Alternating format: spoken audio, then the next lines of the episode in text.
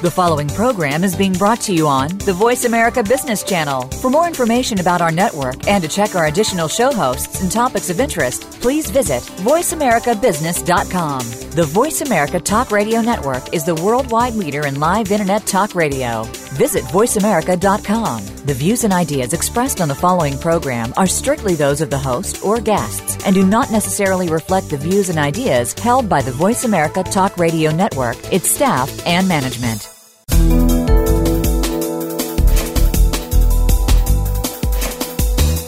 Today, expert knowledge is so highly valued that we learn to lead first as the expert whose mastery of the details helps teams solve problems. Eventually, as your leadership role expands, expert leaders find themselves in a role where others know more. Details are no longer so accessible, and decisions are made without a full understanding. Welcome to Out of the Comfort Zone with Dr. Wanda Wallace. It's time to find out how to make the transformation smooth and flawless. Now, here is Dr. Wanda Wallace.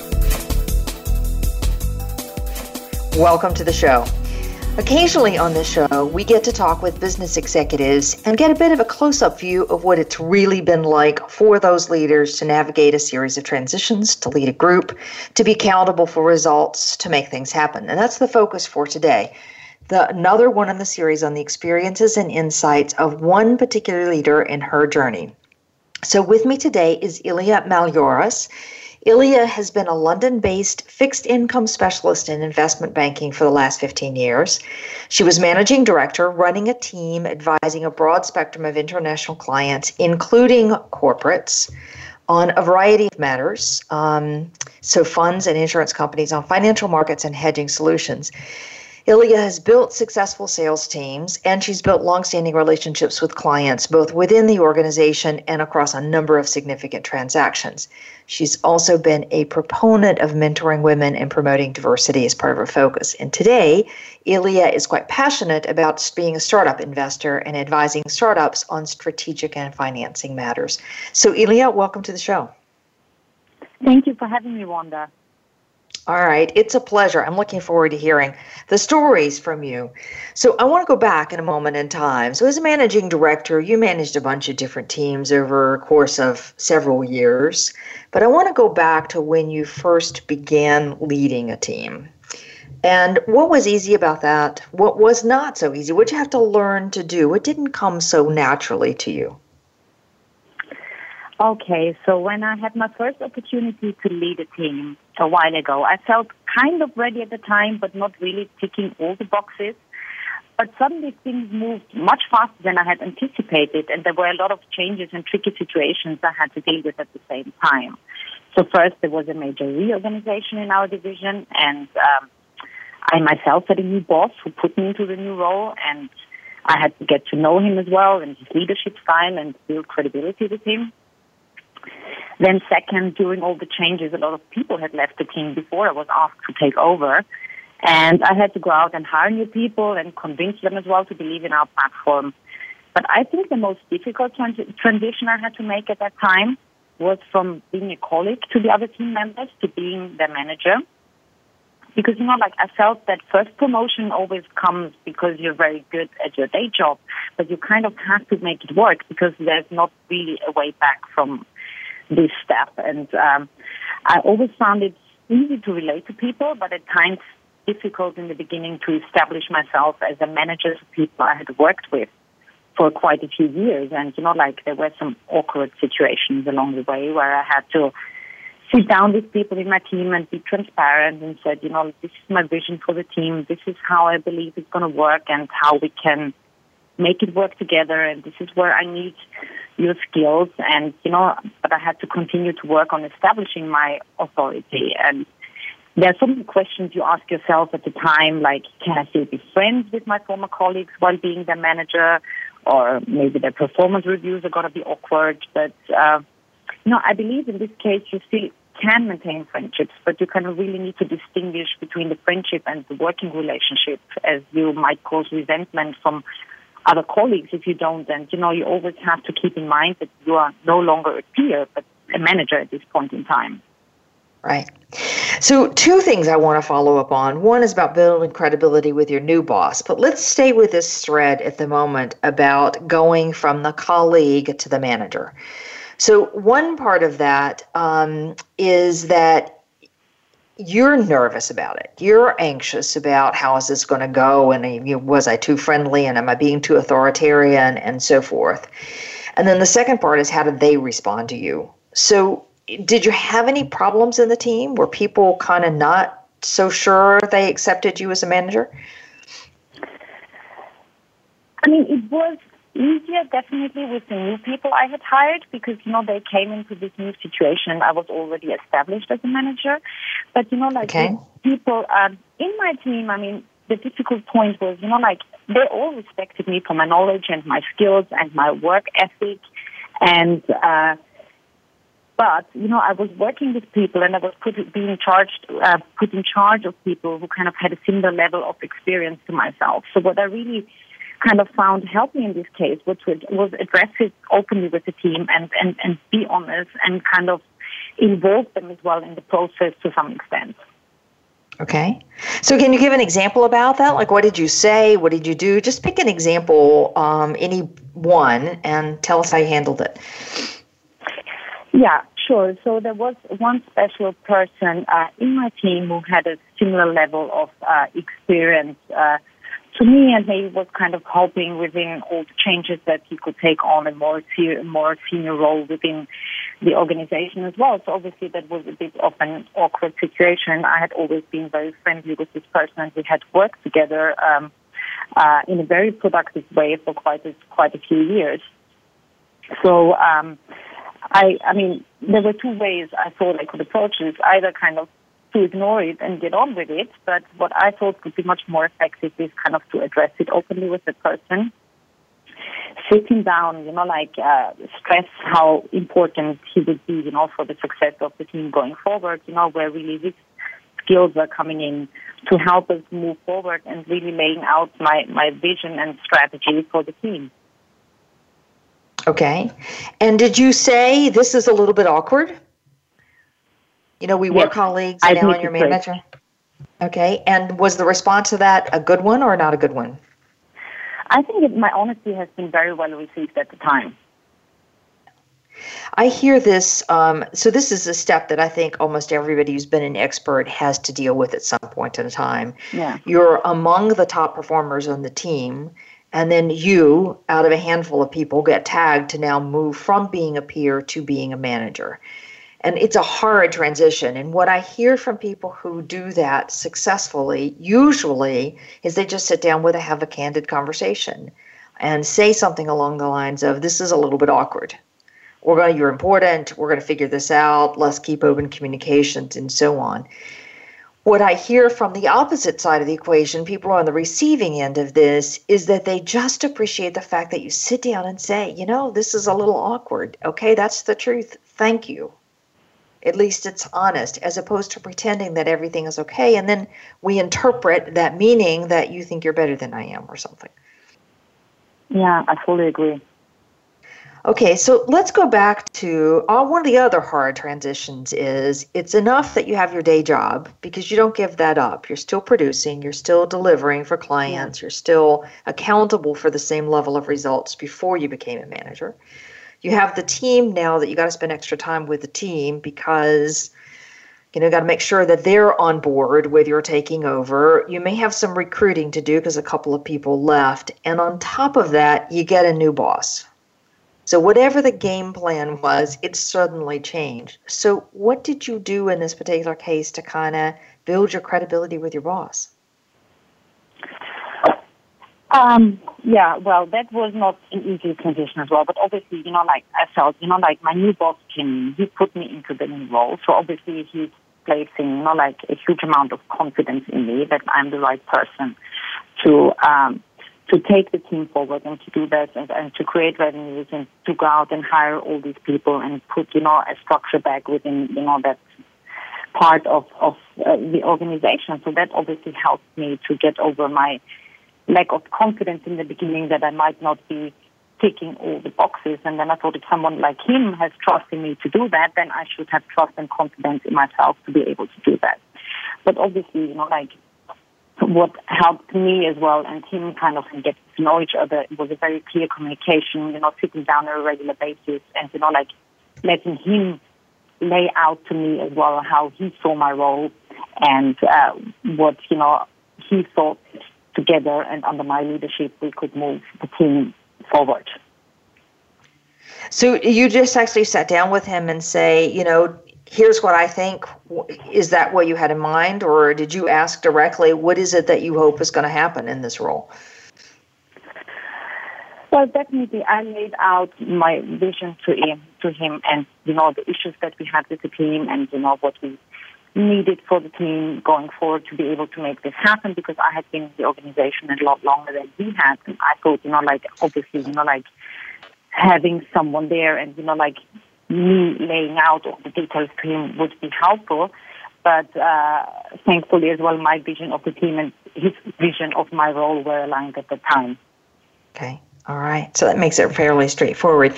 Okay, now let's talk about this whole notion of being the expert leader. So you're still producing and you're managing, something we love to talk about in financial services. Some people call it the player coach or the producer manager. How did you come yeah. to understand wearing both hats? Did you have a formula for how much time you spent on one or the other? How did you blend them? Well, I mean, probably most people go in the beginning through a phase where they think they can do it all, which is impossible. And, you know, like in the beginning, I was stretched in two directions all the time. And it's not easy to find a balance because obviously you still want and need to be seen as a contributor to the team's bottom line. But obviously you have to focus on the bigger picture as well. And, you know, like what you need for the team and how you ensure the success of, you know, the whole team as a unit and you know how you can compile all the knowledge. So um, I think normally the solution in theory is to plan your day and schedule time for producing and for managing. But if you work in markets, as I do, that is not always that easy. As markets move and transactions need to be looked at urgently and clients can't be left waiting, so you do not always know what expects you each day. So that's obviously the dilemma that uh, that I was facing. So, but it, it was a transition for me, and you know, like, uh, uh, but also an empowering process for the team at the time because you have to figure out at some point, you know, which decisions you have to take yourself and which ones you can delegate. And obviously, it increases communication with the team, and um, uh, but obviously, you have to get let go of some depth and detail at some points. Yeah, and that's everybody gives that advice. But do you have any advice on how to actually let go and not be afraid that something's going to go wrong on your watch? Um, yeah, obviously, you know, I felt like anxious at times, and I struggled with not feeling hundred percent in control of things. I mean, what has worked for me um, at the time was to find a mentor who had made a similar transition and maybe a bit before me, and you know, like. Um, has been through that uh, through that and could give me advice and let me know what has worked worked for him or her at the time. But obviously, you know, it's like knowing the team very well, figure out where each person's strengths are, and you know, like being then able to trust every person with the level of detail you kind of have to let go of. I mean, and the trap I have seen people like new managers fall into was as well to put too much focus on managing areas within their comfort zone. Because, you know, mm-hmm. like not spending enough time on learning things that you're not your natural strength, you know, and, you know, obviously, um, that would be a mistake.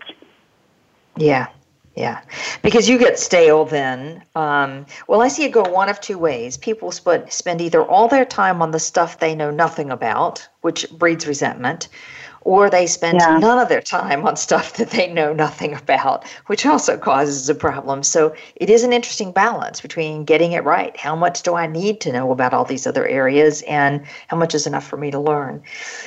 Okay, so in all of this, there are a variety of things that can happen that can take, you know, make your hit your confidence. I mean, you said at the beginning that things moved a lot faster than you were really expecting, and that part of your der- confidence is derived from your manager has faith in you and put you in this role. But talk for a minute about, you know, times when your confidence was low, and what did you what have you done that helps you boost your levels of confidence? Well, I mean, you know, like I've like kind of read once a sentence that I really liked, which was like, confidence is not genetic. And, you know, this is so true and confidence can come and go. And, you know, like all of us, we have been through periods where, you know, we felt we are not up for it. And, uh, obviously, you know, success makes you more confident. But also, if you come out the other side from a crisis or you learn from a mistake, and, you know, I think we all are afraid once in a while and kind of need to show some courage. And, you know, like for me, the feeling that knowing it's not just me, that everybody has to go through this has helped me a lot. A strong okay. network, having a role model, male or female. And, you know, what I mentioned before, that thinking, you know, others believe in me, so I should believe in myself as well. And very often maybe taking a step back and thinking, you know, maybe my expectations of myself are a bit unrealistic and I should focus more on my strengths and trust my gut. So, okay. uh, um, yeah, so I think, you know, we all go through these phases, but uh, kind of resetting myself has helped me in a lot of situations. Okay. All right. So then let me just confirm for the record you have made more than one mistake. Oh, yes. I love asking that question of senior leaders because the answer is exactly as you said always yes, lots. If you haven't made some mistakes and you're never pushing the boundaries very far enough, and you're not pushing the boundaries far enough, you're not driving the business as fast as you need to drive it. Okay, so Ilya, one last question. One of the things I hear a lot from people, particularly this time of year when it's promotion time or performance review time, is about raising your profile. So, do you have any advice about how to best raise your profile, as in what works and what's a waste of time? Yes, uh, sure. So, I think um, I think raising your profile with senior leaders is like a continuous process because if you only try to create visibility at the moment, you know, a promotion comes along or a career opportunity, or you need to get something done for your team, I think it's too late.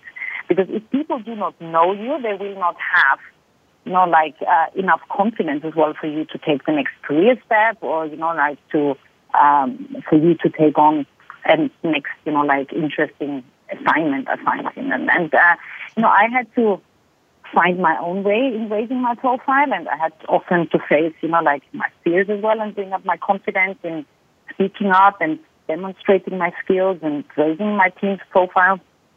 But I feel the most crucial step is then to go and ask when the time is there. And in my case, that was for an expanded role or for additional resources for the team or internal approvals. And you know, like putting myself forward is not something that ever comes natural to me. Networking is, which has helped me uh, as well. But I had one situation, maybe I can uh, give an example that I went to see through. So I summed up all uh, my courage and I prepared and I went in to see my manager at the time and presented him with numbers and analysis of what I had achieved so far with the team. And, you know, I said I was confident to be able to do this, the same thing with a different client base if only he gave me a chance. And, you know, like over the course of two years, he told me no three times until he gave in at the fourth time when he said yes.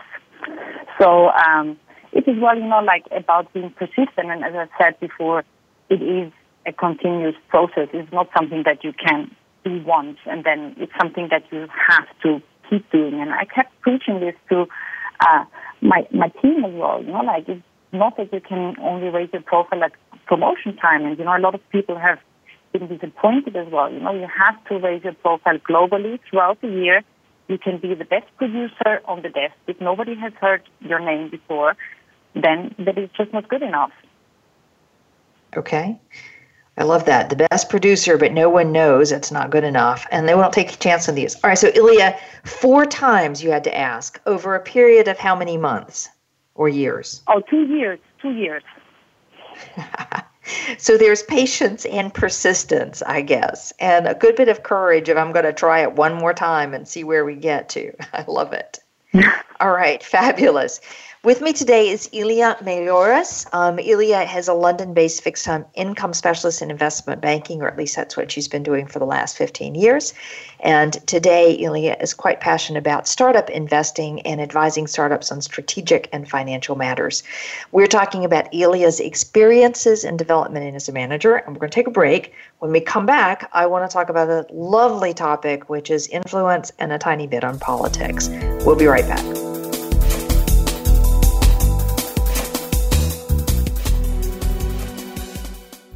Become our friend on Facebook. Post your thoughts about our shows and network on our timeline. Visit facebook.com forward slash voice America. If you want more information on the coaching and seminars we offer, go to our website at www.leadershipforuminc.com.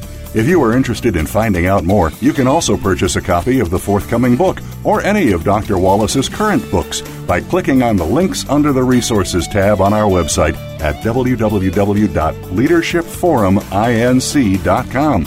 You're also sure to find some handy links, videos, and more to help you create a winning strategy for your organization. Leadership Forum Inc., helping organizations get it and keep it.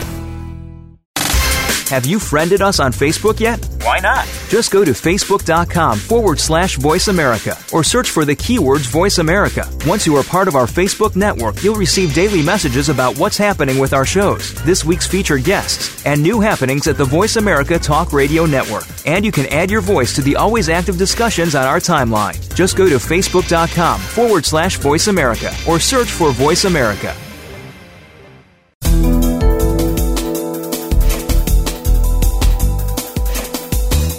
You are listening to Out of the Comfort Zone.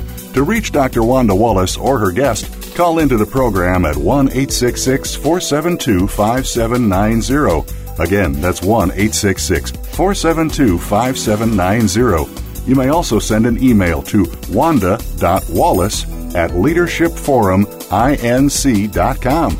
Now, back to Out of the Comfort Zone. Welcome back. With me today is Ilya Mayoras, I can't get the words out correctly, who has been a London based fixed income specialist in investment banking for the last 15 years, leading a number of teams, sales teams, and longstanding clients and significant transaction, transactions.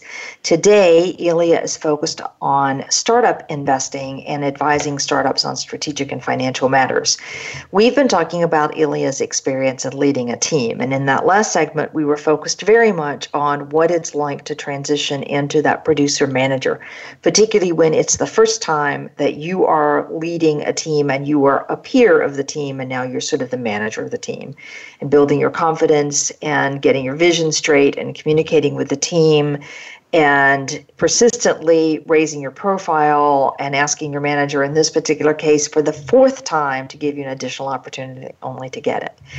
So now I want to turn to a different side of life as manager, which has to do with influence. Um, I find that this is a continual topic for people, which is how do I persuade someone or some other groups, either up or down the hierarchy to do what I think needs to be done.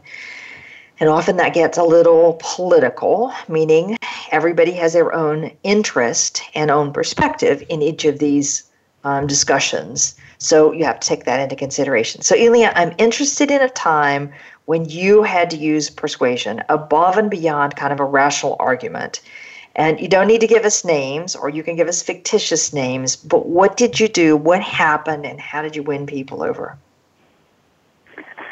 Okay, so I mean, persuasion is obviously a huge part of every salesperson's daily life, but of course, as well, you know, in every organization, up and down the hierarchy, as you say, and one situation that kept coming up in my career over and over again is having to persuade senior management to assign headcount to build out certain areas of our client platform.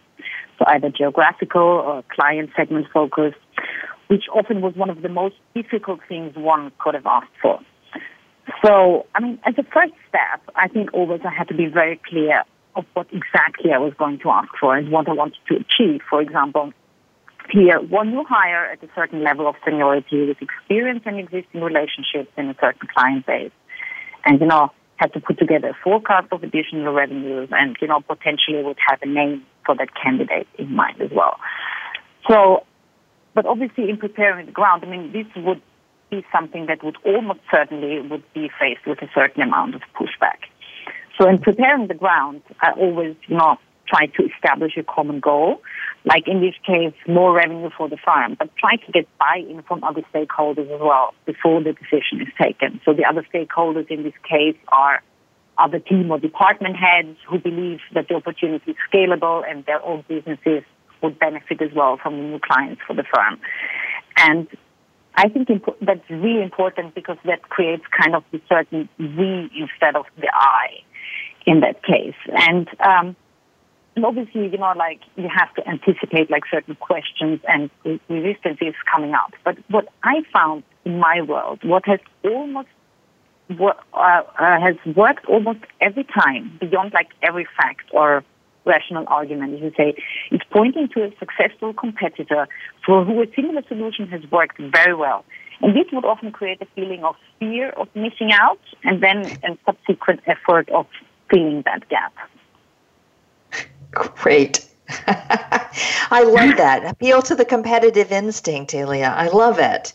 So yeah. now that under, I mean, so obviously for all of these, you've done the rational homework so that you have the numbers, you have the forecast, you have, you can document the idea and the potential in the idea. But that is never enough because it's more than that. And you've also said, you know, you make sure that you've got other stakeholders who believe in the same thing and believe they would benefit from the same gain. So it's not just to your benefit only. And then to appeal to the successful competitor who's done that and a chance where we might might miss out. I love that. Yes. The fear of they could take what could be ours. so, what a great strategy. Uh, do you use that with customers as well in your sales strategy? I just have to ask. Potentially, if it fits, yes. All right, fantastic. Um, it, has it ever gotten political where you feel like there's somebody who's really strongly opposing you uh, for whatever good, logical, whatever reasons? And how have you dealt with that opposition? Yeah, I mean, I think it's impossible to avoid politics altogether. I mean, they're everywhere, and I think that every leader is kind of a skilled politician at the same time. And I think I've experienced them all. So competing interests with peers where you argue like for clients or resources and, you know, situations where rules are unclear and where there's lack of information and as well, you know, where alliances are being formed where I didn't feel a part of. And I mean, I have one example actually that stayed with me, happened many years ago, but I had once hired someone for my team and uh, someone who was due to start work in three months on my desk. And it was like really a tough process to get the person, find the person, get them on board. And it was a perfect hire for the team. But in the meantime, while I was waiting for the person to arrive, one of my colleagues had tried to convince my manager at the time to assign this person to his team. And, you know, obviously for me, this would mean to have to go all out again, you know, like spend many more months looking for the person and waiting for them uh, to start. So obviously this was something I was not happy with at all. And, you know, like obviously your first instinct is to, to be really angry, to confront that person. But um, something I got a lot better with over time was to first breathe, try to not be impulsive, take a step back and, and read the situation. And, you know, sometimes if you're feeling really gracious, even try to understand where the other person is, uh, is coming from. But obviously, what I'm trying to say is there's no real way to avoid politics because one way or the other, you have kind of to address the issue and as well, you know, like set boundaries for people. So otherwise, you know, like just ignoring politics can be more harmful then your to your career as it is beneficial. But I think you know by doing that, you should always make sure you don't really forget your core values in this case because you still need yeah. to look yourself in the mirror every day and especially kind of maintain integrity and being authentic and all this. Yeah. Yeah. I love this notion that you sort of pull back, don't respond impulsively, kind of try to get a sense of the situation, try to be as gracious as you can be, figure out where the person is coming from, and then figure out what to say. All right, so here you've tried to recruit this person, you've spent a lot of effort finding them, you've gotten them, you know, the position sold, you've hired them, you're waiting for them to join. Do they end up joining the other person's team or do they come to your team? No, they came to my team. oh, good. Good. So you won in the end. All right. But what did you what did you do? I mean, did you go to this peer and say, "How dare you?" or did you go to your manager and say, "Absolutely over my dead body"? I mean, what did you do? I went to both. I covered all okay. my bases. All right. And were how I mean, how firm were you? Were you were you kind of rough and tumble, or did you say what did you say? Pretty firm, but very composed. So okay. you know, I had to give it a day to calm, but calm down and breathe, and you know, take the impulsiveness out of the situation. Okay. And did you say this is unfair, or did you say, you know, I'll fight that? What did you? What was your argument to them? Um, well, basically, to um, uh, my colleague who had tried to snatch the tire for me was a very polite uh, back off and uh, don't you dare.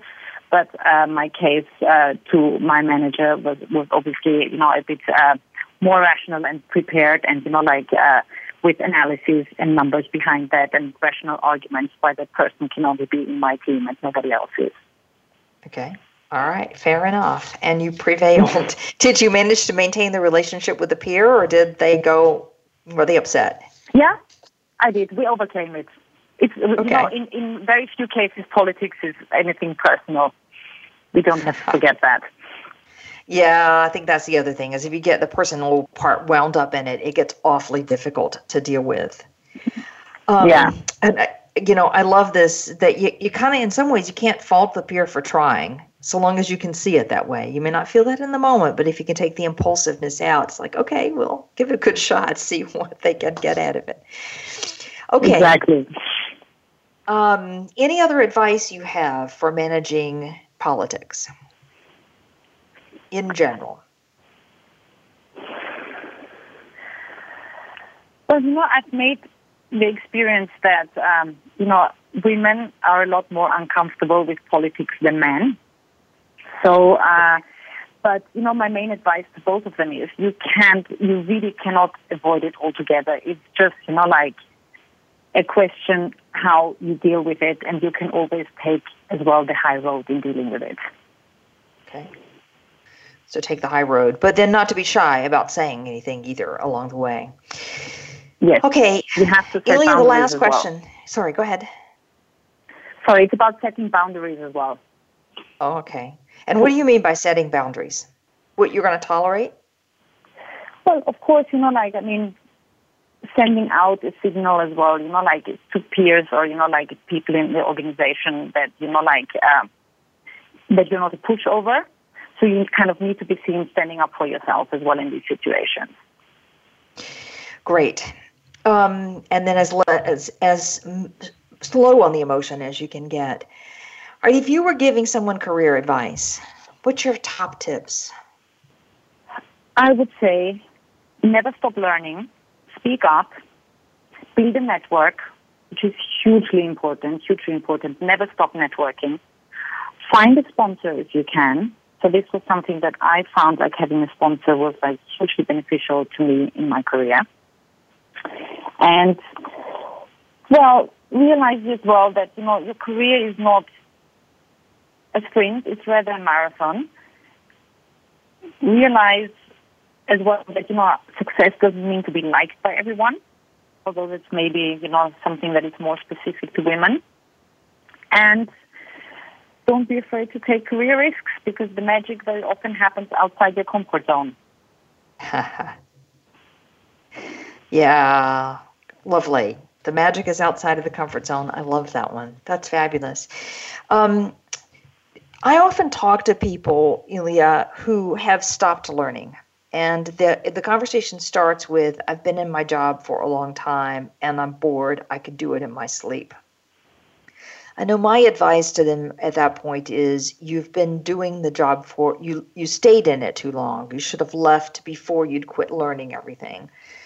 But as a coach, part of that has to do with helping them re-find the thing that they get passionate about. In fact, I was doing this yesterday with somebody who just wasn't finding the enthusiasm and was thinking, do I have a whole new career? Do I go to a completely different department? Do I break out of my expertise completely, totally? And it was a matter of getting this person to go back around and think about, well, what is it that I really genuinely get excited about? And so finding that sense of passion and the thing that you're going to learn. But do you have any advice on how not to get stale? Well, yeah, no, I agree with you. But um, the thing is, you know, like if you decide to stop learning what you're doing, then I think that equals kind of having given up. Because you can always I mean, I felt that every day in uh, my career, I still, you know, like learned something new, even if it was from the analyst on the desk. So um, stopping learning is is is not an option. But you know, like obviously, you know, finding the thing you're like really passionate about and it makes you get out of bed every day as well and makes you excited is um, yeah it, it is a process. It's not easy. I don't have all the answers for that either. I'm looking for that myself. yeah, we all find. I think we all find times where it seems like it goes, and then it just takes a little bit of a journey to figure it out. Okay, yeah. I love this. So just to repeat the advice here: never stop learning. Speak up. Um, keep networking always, always, always. Not just when you're needing something. Find a sponsor if you can. Keep in mind the career is a marathon, not a sprint that success is not the same as being liked by everyone, but you don't want to be hated by everyone either. I added, and then not afraid to take a career risk because the magic happens outside the comfort zone. I couldn't have said it better, Ilya. That's fabulous. All right, we're going to take a break. With me today is Ilya Mangoras. Ilya has been a London based fixed income specialist in investment banking for 15 years. She's been running teams across a broad spectrum of international clients, from corporates to funds to insurance companies, on a host of financial markets and hedge fund solutions, hedging solutions. Um, and now Ilya is focused on the startup investor and advising startups on strategic and financial matters. When we come back, we've hinted at this a couple of times, but I want to talk specifically with Ilya about the topic of diversity and women, and more importantly, creating a culture that's inclusive for everyone. So we'll be right back.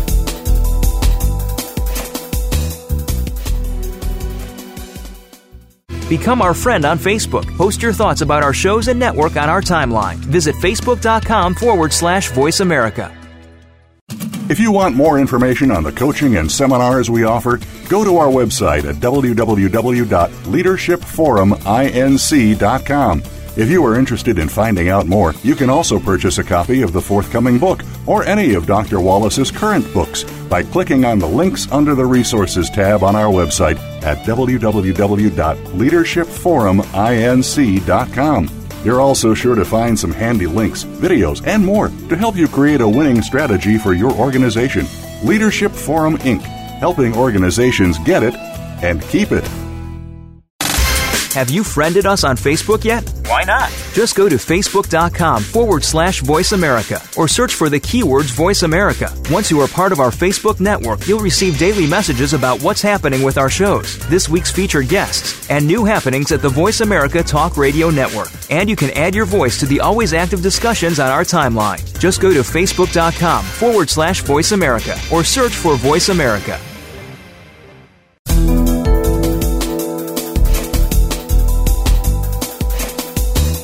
You are listening to Out of the Comfort Zone. To reach Dr. Wanda Wallace or her guest, call into the program at 1 866 472 5790. Again, that's 1 866 472 5790. You may also send an email to wanda.wallace at leadershipforuminc.com. Now, back to Out of the Comfort Zone. Welcome back. With me today is Ilya Melouris. Um, Ilya has been a fixed income specialist in investment banking for the last 15 years and as a managing director running a broad team working with clients, uh, corporates, funds, and insurance companies. And now focusing on investors in startups and advising startups on strategic and financial matters. So, Ilya, I want to talk about gender. Now, I know in ways that this is a hot topic, and in other ways, people are tired of talking about it.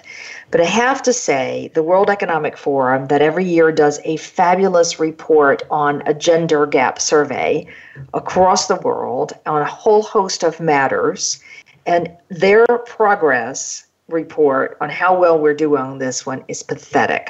So, their most recent analysis says that it will be 170 years at the current pace before we reach gender parity. So we may be bored with this topic, but we are not done with it yet. And just for one stat, the US, for all of the lovely effort in the US, ranks 45th in the world, which is not terribly great. I'd encourage anybody mm. who's listening to pay attention to that report. It's a great analysis of all the components that make for gender parity.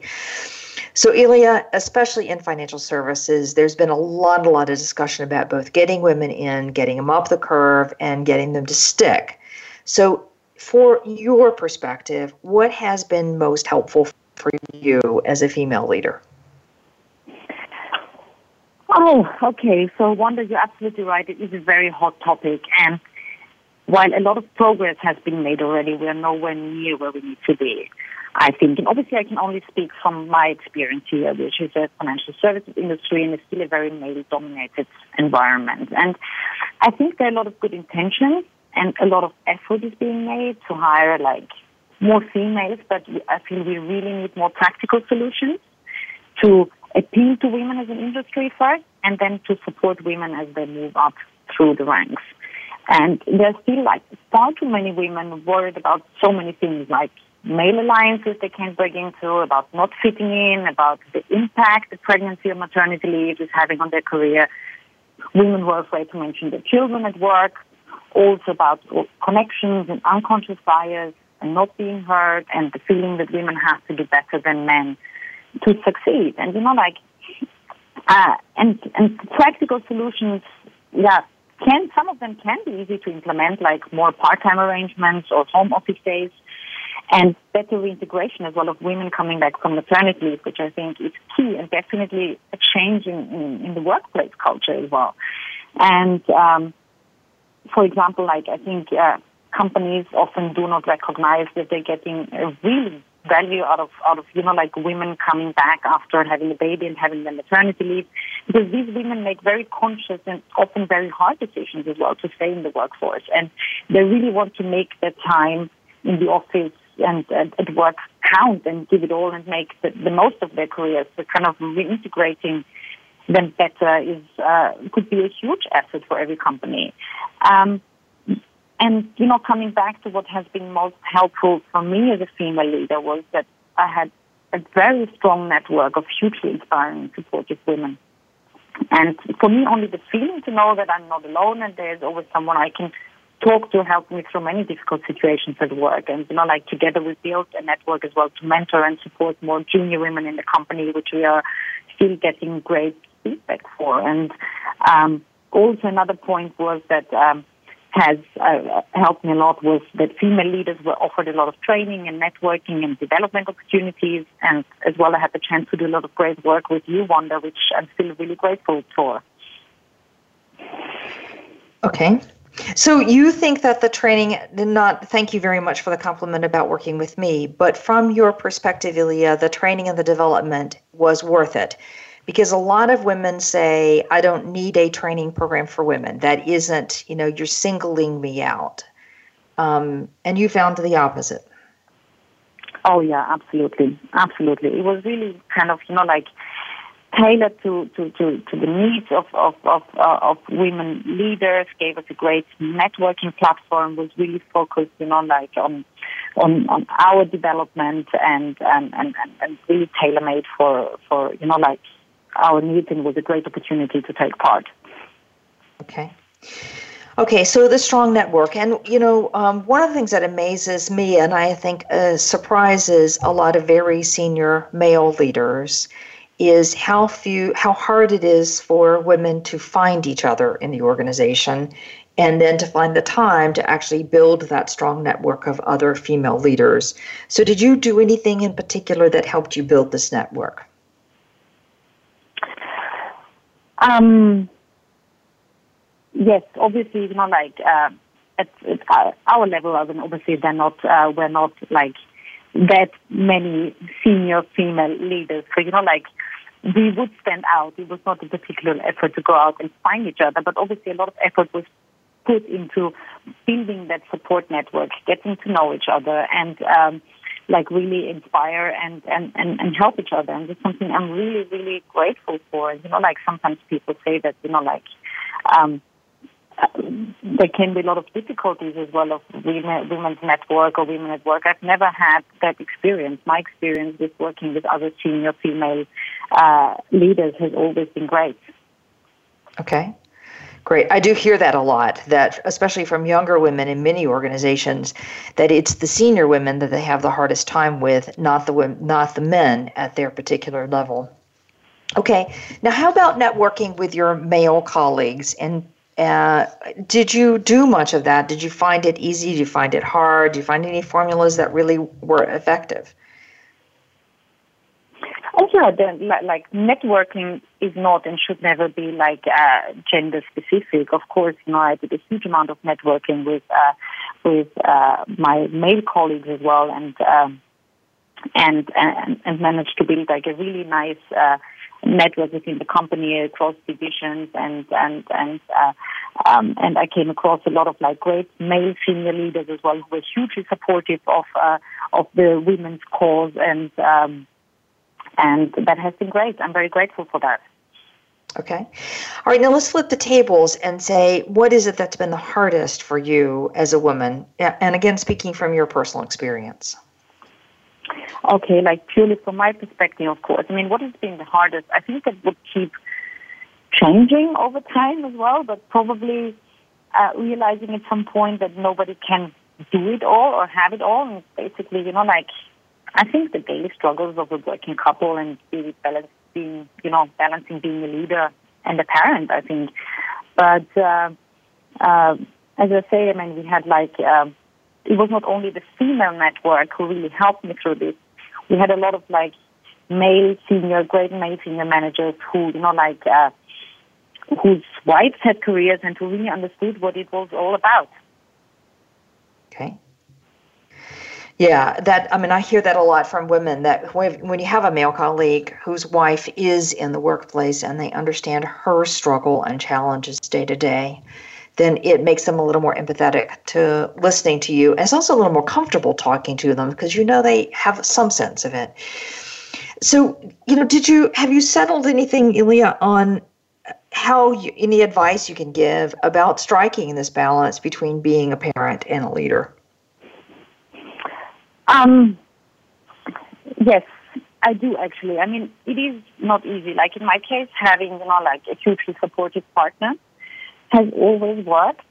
But, you know, like trying at some point to eliminate the guilt because obviously thinking about it, you could feel guilty all day long, you know, like while you're being at work that you're not at home and while you're being at home, you know, like thinking about work and not focusing on that either. And, you know, like just stop, you know, like um, benchmarking yourself to, you know, like people who don't have have to face that struggle and you don't have to find the balance because then you would always fall short and you know like uh, just try to do the best you can.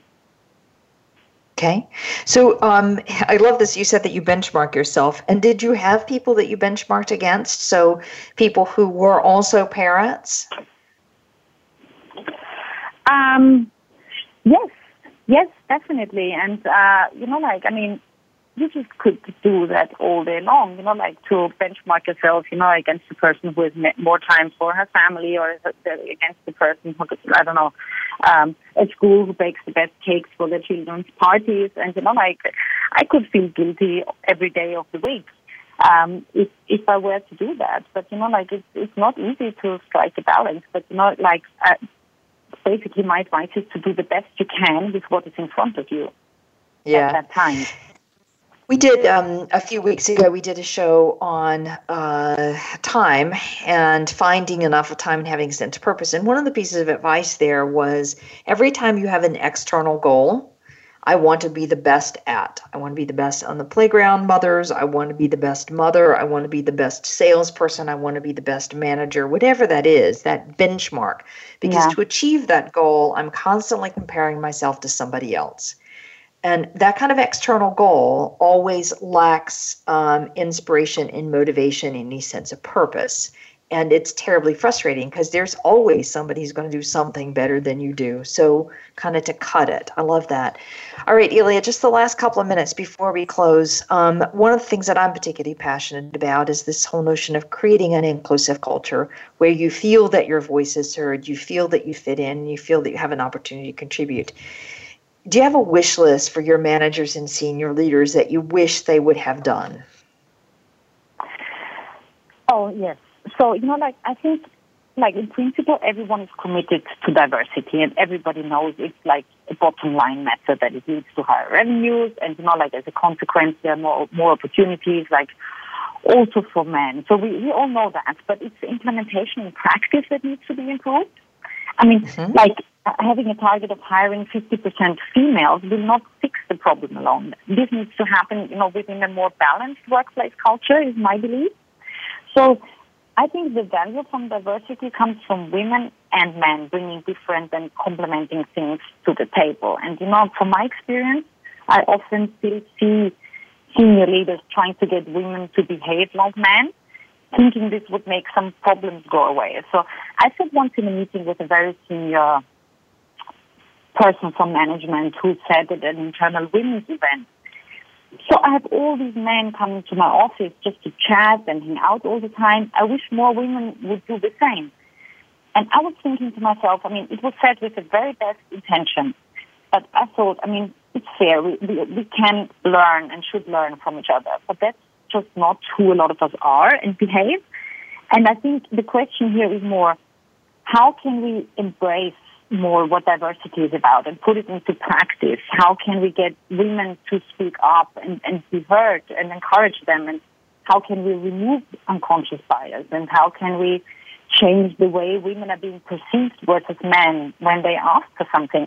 So I, don't get me wrong, I don't have the answer to all this, but I strongly believe that those are the things that would really make a difference to every woman's career. Okay. I'm glad to say that that is certainly part of the agenda on the whole notion of inclusive culture.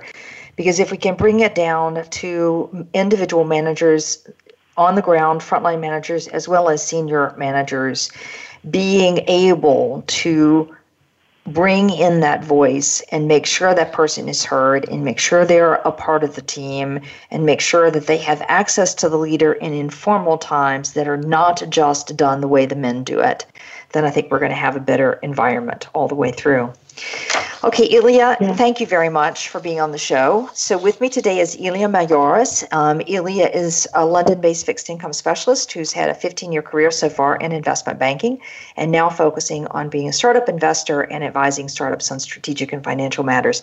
I think, Ilya, we've talked about so much but if I just come back to one of my favorite quotes from you is one that the magic is in the, when you're outside the comfort zone, and two, regardless how much you try, politics are a part of it. You just can't completely avoid it. And there are times when you got to speak up for yourself. That's part of the game. And I think finally, to never stop networking, it's always a part of the process. So, Ilya, thank you very much. Thank you for having me, Wanda. All right, and next week it'll be Alan South, and we're going to talk about his experiences and his views, particularly around innovation and his time at IDEO. Join us then.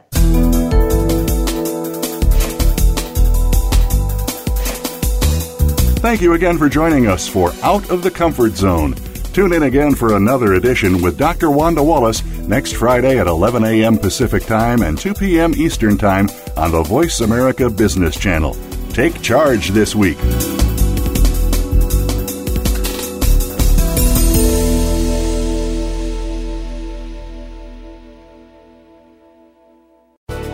Thanks again for listening to the preceding program brought to you on the Voice America Business Channel. For more information about our network and to check out additional show hosts and topics of interest, please visit voiceamericabusiness.com.